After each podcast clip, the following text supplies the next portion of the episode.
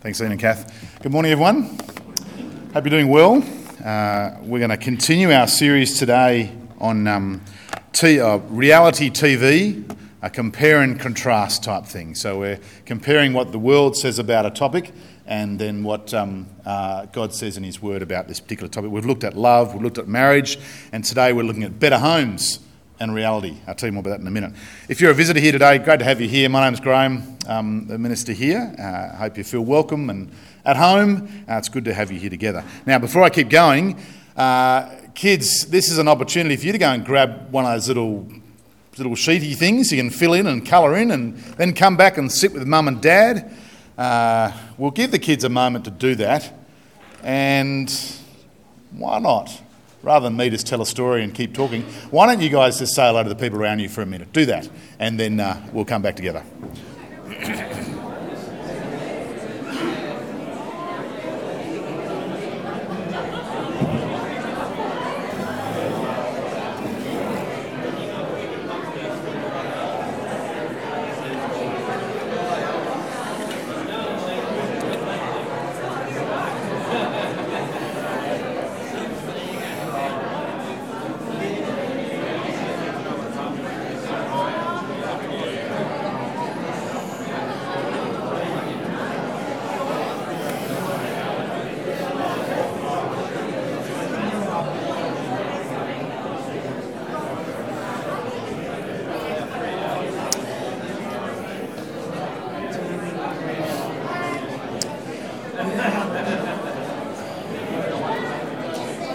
Okay.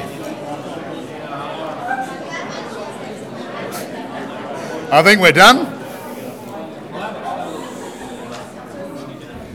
You can uh, follow up those conversations over morning tea. Uh, please feel free to hang around. Um, I'm going to give you a bit of homework over morning tea as well to, to think about and talk to the, the people around you as well. Now, just saw Sarah and Carl here. A little wilder here today. I presume he is. Yeah, left him at home. He's in there, is he? Congratulations, guys. Wonderful to have uh, a new addition to our little church. Carl can't actually see us. There he is, he's waving. Good. There we go, good. All right, folks, how about I pray for us and um, uh, we look into God's word today. Father, we thank you for your goodness and kindness to us. We thank you, God, that you're God who speaks to us. We do thank you for little Wilder. Uh, we, we thank you for his good health and Sarah's as well. Um, we pray that you be blessing them and uh, thank you for the life that you give us. Uh, Lord, we pray today that you'd help us to be honest with ourselves and listen to your word carefully and put your words into practice. Amen. Now, look, a quick, um, quick comment that uh, uh, arising, or quick comment from some questions arising out of last week. A little bit of confusion. I am sorry for that. There's a word in the English, well, there's a, probably a few words, but I know of one. I mentioned it last week. A word in the English language, cleave. Now, uh, cleave or cleave to is one phrase or word which has two meanings that are opposite.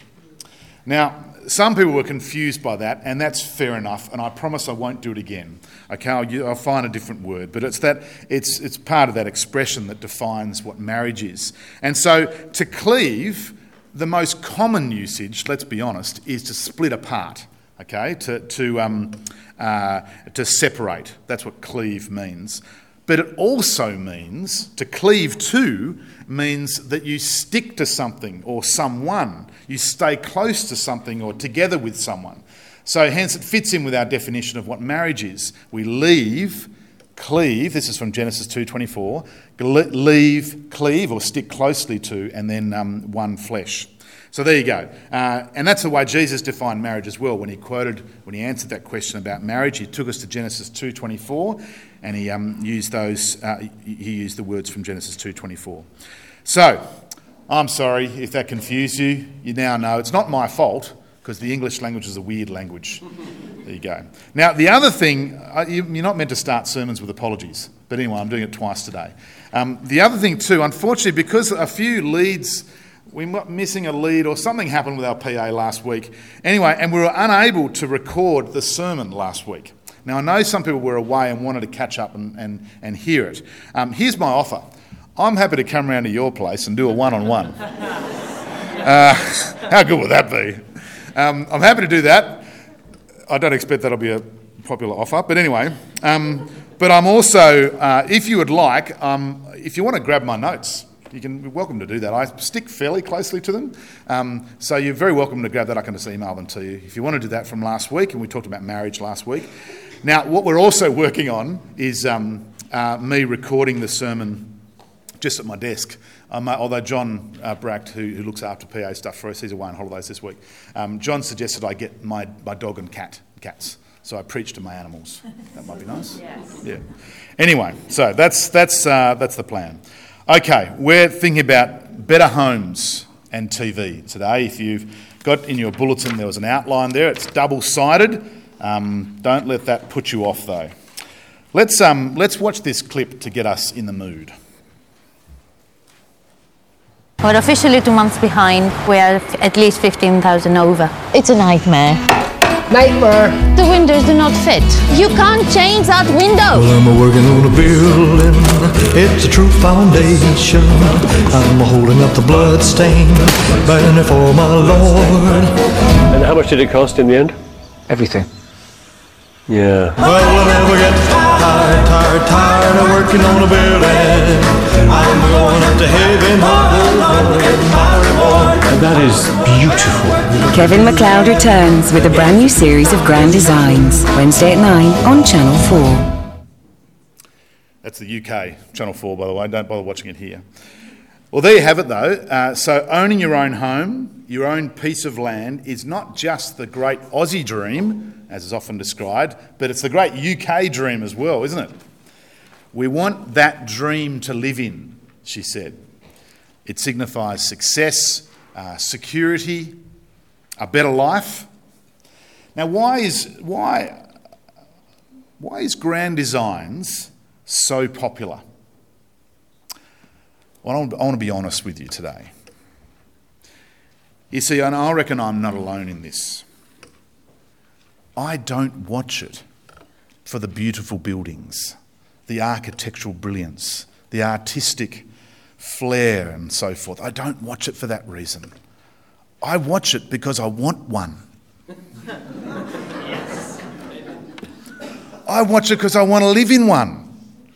And don't tell me you don't do the same if you watch it. Come on. That's why I watch it.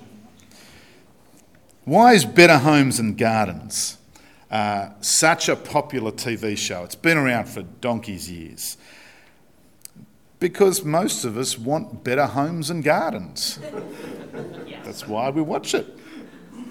The promo on YouTube for the 2018 season, so last year, of Better Homes and Gardens, tells us you can do it at your place bigger, brighter, better.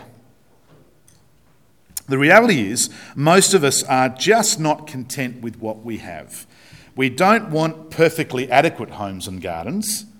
We want bigger, brighter, and better homes and gardens. And the TV producers know it, don't they? They, they want you in, you know, suck you in. They want you buying and wanting and wishing. Uh, perhaps they know something that we too often forget that money, wealth, riches, as 1 Timothy 6 tells us, is a snare, it's a trap.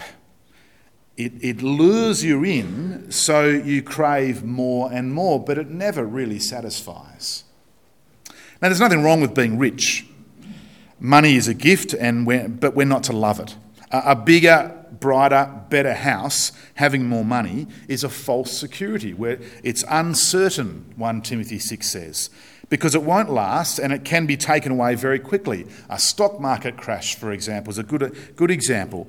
Uh, the, the real estate booms and busts. All wealth is a gift. Now, let's think about this way for a minute. The family in which, in, into which you were born, uh, the economy, the time in history, all of these are gifts from God. At this time in history, to be born an Australian, in an, into an Australian family means the possibility of a wealth not even dreamed of by most people in the world. It's true. Not even dreamed of. That's the wealth we have. But wealth is not wrong. It's a gift and there to be enjoyed, to be thankful for, to be generous with, uh, as we read, uh, to share it. But is this wealth the best wealth there is? More on that in a few minutes. I want to suggest, as we compare and contrast the world's view of wealth with God's, we need to have a material realism, but not materialism. So that's the first little point on our outline there if you're following along. So the secular world around us, by definition, really is, is materialistic. That is, philosophically, this life is all there is, the physical universe is all there is. So get as much out of it as you can, this material stuff that we have. A material comfort is the goal. That's the world we live in. But of course, Christians too believe in a material world. And it's good because God created it and said it was good.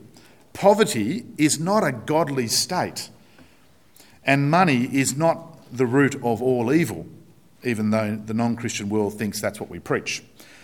No, no. The love of money, the love of money is the root of all evil. You cannot serve both God and money, Jesus said. In serving God, however, money is a great thing to have. Now, let's think about as we think about this material realism but not materialism, let's think about the example of Jeremiah. Uh, Jeremiah 29. This is the, the advice that Jeremiah gives the exiles who are in Babylon. It's material realism but not materialism. So God tells the exiles in Babylon through the prophet Jeremiah to build houses and live in them, uh, to plant gardens and eat their produce, to marry and have families. You can see it there. Even more, he says, Seek the welfare of the city and pray to the Lord on its behalf, for in its welfare you too you will find your welfare. Now, we too are in uh, exile, in uh, the spiritual Babylon, we could say, while we wait to get into the promised land, uh, our spiritual Jerusalem, heaven. We too should never forget our spiritual Jerusalem. But while we wait here, we should go about the business of living. The exiles were tempted in two directions to undermine Babylon, where they were exiles living in, or uh, uh, to undermine Babylon as the enemy, or to enjoy living there so much that they forgot Jerusalem. So God says, don't do either. Don't do either. So today we've got exactly the same temptations denial of this world or denial of the next. Although, let's be honest, there aren't many of us who struggle with that first one denial of this world. None of us are in great danger, really, of running off into the wilderness and becoming a monk and, you know, eating, going John the Baptist style. Although some days that does sound pretty good, doesn't it? Um, our temptation is more to do that, that, that second one with materialism. Materialism quietly sort of moving in and taking hold in our lives. That, that's much more real to us. A brighter, bigger, better. A godly priorities being uh, set aside for worldly priorities and material priorities. That's, that's where our struggle is. The Apostle Paul says, on the other hand, a godliness with contentment is great gain. It's a rivalry, isn't it? It's a rivalry. This weekend, if you're a bit of a tennis fan, not a huge tennis fan to be honest, um, but if you are, you would have heard of the great rivalries. The, the you know, the Federer, Federer versus Nadal. Now, wouldn't that be a great final the Australian Open this year? Everyone would love to see that. Um, in rugby league, if you're a league fan, you get the Dragons and the, and the Bunnies. They play every year in a charity shield, it's called. Um, there's a great rivalry there. I watched the movie only recently about um, a movie called I Tonya. It's uh, it's told of the not so respectful rivalry of um, uh, the American figure skaters Tonya Harding and um, Nancy Kerrigan. Tonya Harding was the one who organised the, these, these blokes to go and bash Nancy Kerrigan's kneecaps. Story from the 80s. Uh, not a very respectful rivalry at all. Interestingly, in the Bible, when God competes with money for our affection, it's sometimes to um, amorous human relationships that he compares the rivalry. So he experiences jealousy whenever we, tur- we humans turn our backs on him and worship idols. Riches threaten to replace God in the same way. Uh, riches threaten to replace God in the same way that the other woman is a threat to marriage. That's the language God uses. Interesting, isn't it? So, God, in order to keep his bride, not only runs down the opposition and he stresses the futility and fleetingness of riches, but also offers more than his rival. God outbids his rivals hands down. The riches God offers are in reality of far greater worth. Friends, I'm going to, give some practical suggestions in a few minutes uh, about materialism versus material realism. But first, I'd love you to listen well, just for the next few minutes, to the real wealth, the true riches we have in Jesus. Because I actually don't want you to walk away thinking, oh, you know, I'm worshipping money too much, blah, blah, blah. I've got to, I, I, in some ways, that we've got, to, we've got to be realistic with ourselves there as well. But what I really want you to do is walk away and know the true riches that we have in Jesus. So let's spend a few minutes thinking about that. You see, just about everyone wants to get rich, or just a bit more money would be nice, wouldn't it? Uh, let's not kid ourselves. Uh, a lot of people entered, no, I'll, I'll say that again. A lot of people entered Thursday night's Powerball to get a jackpot of 107 million. A lot of people had to do that. I don't know what the numbers were. I actually tried to look them up, couldn't find them. But 170 million in Australia, that means a lot of people put their money in. But the desire to be rich is something that God knows and uses to his advantage. One of the um, substances most frequently mentioned in the Bible is gold. So it's often used in, so often in association with riches and power and greatness and royalty and that sort of thing. Uh, it's even one of the three gifts given to the infant Jesus, of course. But what God offers is far greater worth than gold. So Psalm, uh, 100, no, Psalm 19, verse 10, they, are God's laws, are more precious than gold. God's word is more precious than gold, than much pure gold. Uh, Proverbs 3, verse 14 For she, uh, God's wisdom, is more profitable than silver and yields better returns than gold. And if wealth is about having the abundance of material goods, it's no accident the Bible uses the language of abundance for spiritual goodness. Again, your outline's got more references and you can look them up later. But God's abundant goodness, mercy, power, grace, salvation, wisdom, knowledge bring people his comfort and peace in abundance. Do some homework if you like. Look at those, look at those passages. It's overwhelming. God's goodness, God's abundant goodness, mercy, power, grace, salvation, wisdom, knowledge bring people his comfort and peace in abundance. It's lavished on us lavished, over the top. The promise of true riches, both now and in the age to come, is, is often in the context of and as a comfort in financial loss. So there's heaps of examples again. Um, I mentioned just a couple. Again, you can see them in your outlines there. So Mark 10, 29 to 30, Jesus promises those uh, who have left homes and fields for the sake of a, um, for his sake will receive a hundred times as much in return to make up for their losses. In Philippians 4:19, the Philippian Christians are promised blessing according to God's riches in glory in Christ Jesus in return for their generous giving and in, in supporting Paul. That's true riches. True riches. And as we, um, as we read earlier, 1 Timothy 6, verses 5 and 6 turns the tables on those false teachers who are looking to get rich through religion. Probably know someone that heard of some of them today, even. Now, Paul writes, he stresses that godliness with contentment brings great, not material gain, it brings great spiritual gain. Godliness with contentment. And in, in Christ, Paul describes himself as having nothing, yet possessing everything. Everything, even though he's got nothing. And in Philippians 3, I've put this one up on the screen. Paul again says, but whatever gain I had, I counted as loss for the sake of Christ. Indeed, I count everything as loss because of the surpassing worth of knowing Christ Jesus my Lord. has true riches in knowing Jesus. It leaves the riches of this world for absolute, absolutely for dead. True riches when this world falls apart on us. And when life is pretty bad. True riches when my soul is poor and broken. We've got true riches in Jesus. Real wealth, a real treasure. True riches when my heart is broken. True riches when my bank balance is zero. And true riches when I've got a million there. True riches in joy, in sorrow, true riches in his love, true riches forever. Well, here in a minute, I'm going to play you a song.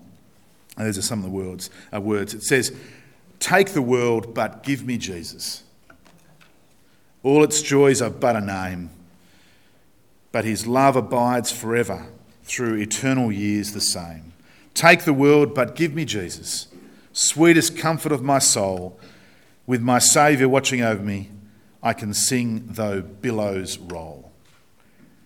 Oh, the height and depth of mercy, oh, the length and breadth of love. There's true riches in Jesus. Forget Powerball.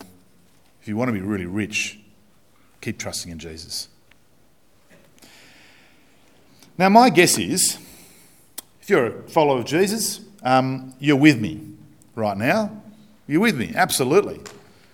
Absolutely. True riches in Jesus. I want to keep trusting in Him. I want to do that. Uh, I'm convinced of it.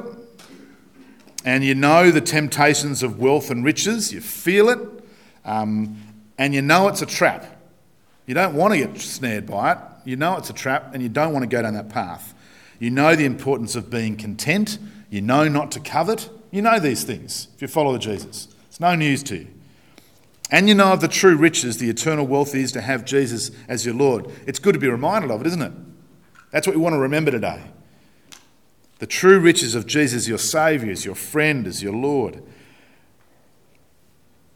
And, and, and, and most of us are convinced of that, of, of the true riches we have in Jesus. If you're not convinced of that, today's the day to become uh, convinced of Jesus' true riches. Put your trust in Him. But it's hard not to get caught up in it, isn't it? It's hard. Uh, to want it more, uh, to find your security in wealth, to want brighter, bigger, and better. It's hard not to get caught up in that. So I want to offer, well, I want to offer four practical suggestions. There's a lot of suggestions and tips, and this is where morning tea comes in. It's most powerful talk to each other and say, oh, this works for me at the moment, struggling with this, but I'm trying to do this, and that helps.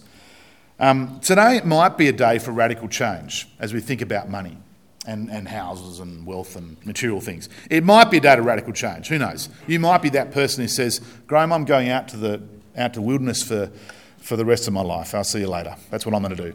Don't really recommend that. But radical change might be a number of different things. But more likely, it's just going to be a day of one more step. Just one more step. That's all. Just one more step towards godliness with contentment, for that's great gain. You can probably think of something. But I'm going to give you a few little suggestions. Okay, here's the first one. Practical suggestion number one, and I've left some gaps in your um, outline you can fill in. If you don't have a pen, you have to remember them. Number one, be generous, give. Here's a question for us How can we serve something that we give away? We can't. We give it away, we're not serving. How can we serve something if we give it away? It's a great cure to materialism, don't you think? So be organised with your giving. Uh, if you give to church here, be organised with it. Use direct debit if you can. Um, uh, if you're giving to ministry here, that helps us as a parish council plan ministry really well. Uh, be generous, be joyful, a sacrificial giver, the Bible says, but be re- realistic as well and know that there'll be times in life when circumstances change and therefore giving changes. And that's okay. That's all right. Practical suggestion number two. First one is be generous, give. Number two is involve the family. Now, I'm really speaking to parents here, I'm not going to speak for very long, but talk to your kids about being generous and sacrificial giving and show them. Talk to them about being, uh, talk to them about contentment, and that what we see on TV is not where true riches lie. Talk to them about that. Help them uh, to be part of it, uh, a part of your generosity. So take a less expensive holiday and give away the difference of what you would have spent. Talk to them about that. How's that for a suggestion? Sponsor a compassion child together as a family, or two or three. Uh, give to a Bible college instead of going out and celebrating dad's birthday. All right? We're going to do that next year. My birthday's coming up, we're going to do it. All right? Instead of going out, this year, true. Yeah, I've still, it's only, it's only not long, isn't it? So that's what we're going to do. Um, do that if you like. There's an idea. But lots of suggestions. So, but involve the family and teach them and help them talk to them about uh, giving and being generous and be a good example of generosity. Okay, number three, uh, practical suggestion number three accountability. This is just a quick one, and this is where small groups and our community groups, our Bible study groups help. Uh, find a good couple of friends and speak openly and honestly about wealth and possessions and giving. Now, don't, that's not to show off your giving or anything like that, that's not a, a godly thing to do but encourage each other to follow Jesus and trust in God, not in what God gives. So talk honestly. Find a few friends that you can do that with. Um, I've, I've done that over the years with a few friends. I still see them. We talk openly and honestly about money and, uh, and what we have and how much we give, and, and it helps. Number four, here we go. Regarding luxuries, I'm going to ask you a bit of a difficult question. Okay? Would you give as much to relieve poverty as you would spend on, say, your subscriptions on Netflix, or your shoe collection, or on your wine cellar, or on holidays or sporting events? And if not, why not? What possible reason could there be for us not matching our luxuries with generosity to the destitute? What possible reason could there be? Of course, no one's saying give away everything. And conversely, there's no suggestion that being wealthy, as we've talked about, is in any way unchristian. But what we find as we read the Bible is that the rich are, are urged to match their wealth with generosity. Now, what else could loving your neighbour as yourself mean in monetary terms? 1 Timothy 6 tells us that the rich are to put their hope or trust in God and match their wealth by being rich in good deeds, especially good deeds in the financial variety, being generous and willing to share, 1, 1 Timothy 6 says. So, on the assumption then that wealth should be matched with generosity, let me close with this practical suggestion to help us trust in God and, and not in what God gives us. It's not a rule, it's a bit of a guideline, I suppose, and one that Michelle and I have tried to do over the years. Sometimes we're pretty good at it, sometimes we're not. Um, and it might be just that one more step, just that one step. I've got it written on your outline there so you won't forget. Why not be as generous to others as you are luxurious to yourself? Why not be as generous to others as you are luxurious to yourself? So don't feel guilty about buying the nice bottle of wine just match it with a gift to Anglicare. Why not? Uh, get takeaway when you've had a hard day and don't feel like cooking and all the rest of it. But why not send the same amount to Tear Fund or Compassion Australia? Uh, it's fantastic that the Lord has blessed us with the resources to attend uh, sporting events, the movies, play golf, go cycling, surfing, uh, eat nice restaurants, go to the theatre. But why on earth would we not budget with equal charity to put food in the mouths and clothes on the back of the world's impoverished. Why wouldn't we do that? Why not be as generous to others as you are luxurious to yourself? It's challenging, isn't it? I first read that in a book, uh, a book called Beyond Greed, oh, 15 years ago. Still struggling with it. Way more than that, maybe, in the 90s somewhere. Yeah, gee, time flies, isn't it? Uh, trying to do it myself. Not perfect at it, but it's a really good guideline. Why not be as generous to others as you are luxurious to yourself and budget for that? There you go. Okay, well, here's our little take homes. Let's tie a few things together. Material realism, not materialism. A chase after true riches, not the fake stuff. And we've given some practical examples, uh, suggestions, uh, some of which will challenge us and lead us maybe to good radical change. Who knows? We'll pray for that. Do you remember um, as we watched this little clip at the start, the Grand Designs clip? Uh, Kevin McCloud, he's the, the host, he asks the couple, How much has it cost you? Do you remember the answer? Everything. Interesting, wasn't it? Everything. Jesus said, That's what chasing after worldly riches will do to you. It'll cost you everything. In Matthew 16, Jesus says, What good will it be? What good will it be for someone to gain the whole world yet forfeit their soul? Or what can anyone give in exchange for their soul? That's a sobering thought, isn't it? Maybe today is the day for radical change. Maybe it's just the day for one more step. How about I pray, and then I'm going to play a song. Uh, I quoted it before. It's a great song of reminding us of the true riches we have in Jesus. And we put our trust in the riches of this world, we're just getting second best. We're nowhere near getting the best. Let's pray. Our gracious and loving Heavenly Father, we know that true riches are in you. So, Lord, take this world and give us Jesus. Let us be content in him, for that is gain. Thank you for the height and depth of your mercy, your love, the fullness of your redemption, your forgiveness, your faithfulness, your rule, the cross of your Son, Jesus. Amen. Thanks, Rod.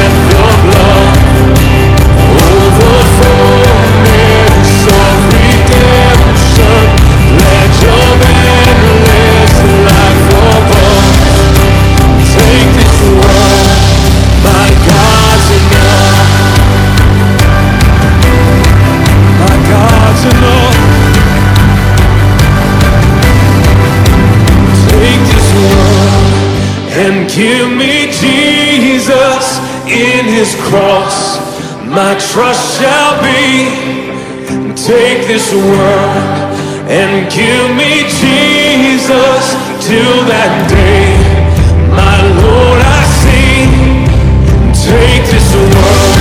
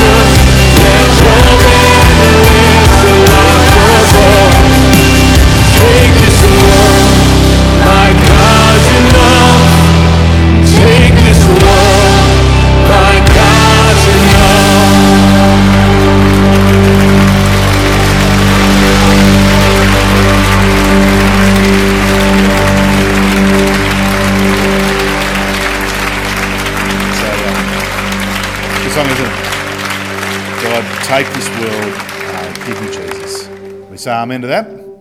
Amen. Let's be Americans. Say amen. Amen. It means I agree, amen. So there you go. Um, friends, some good challenges there. I, I, I did want to um, uh, actually, right, just grab those house lights on again if you can.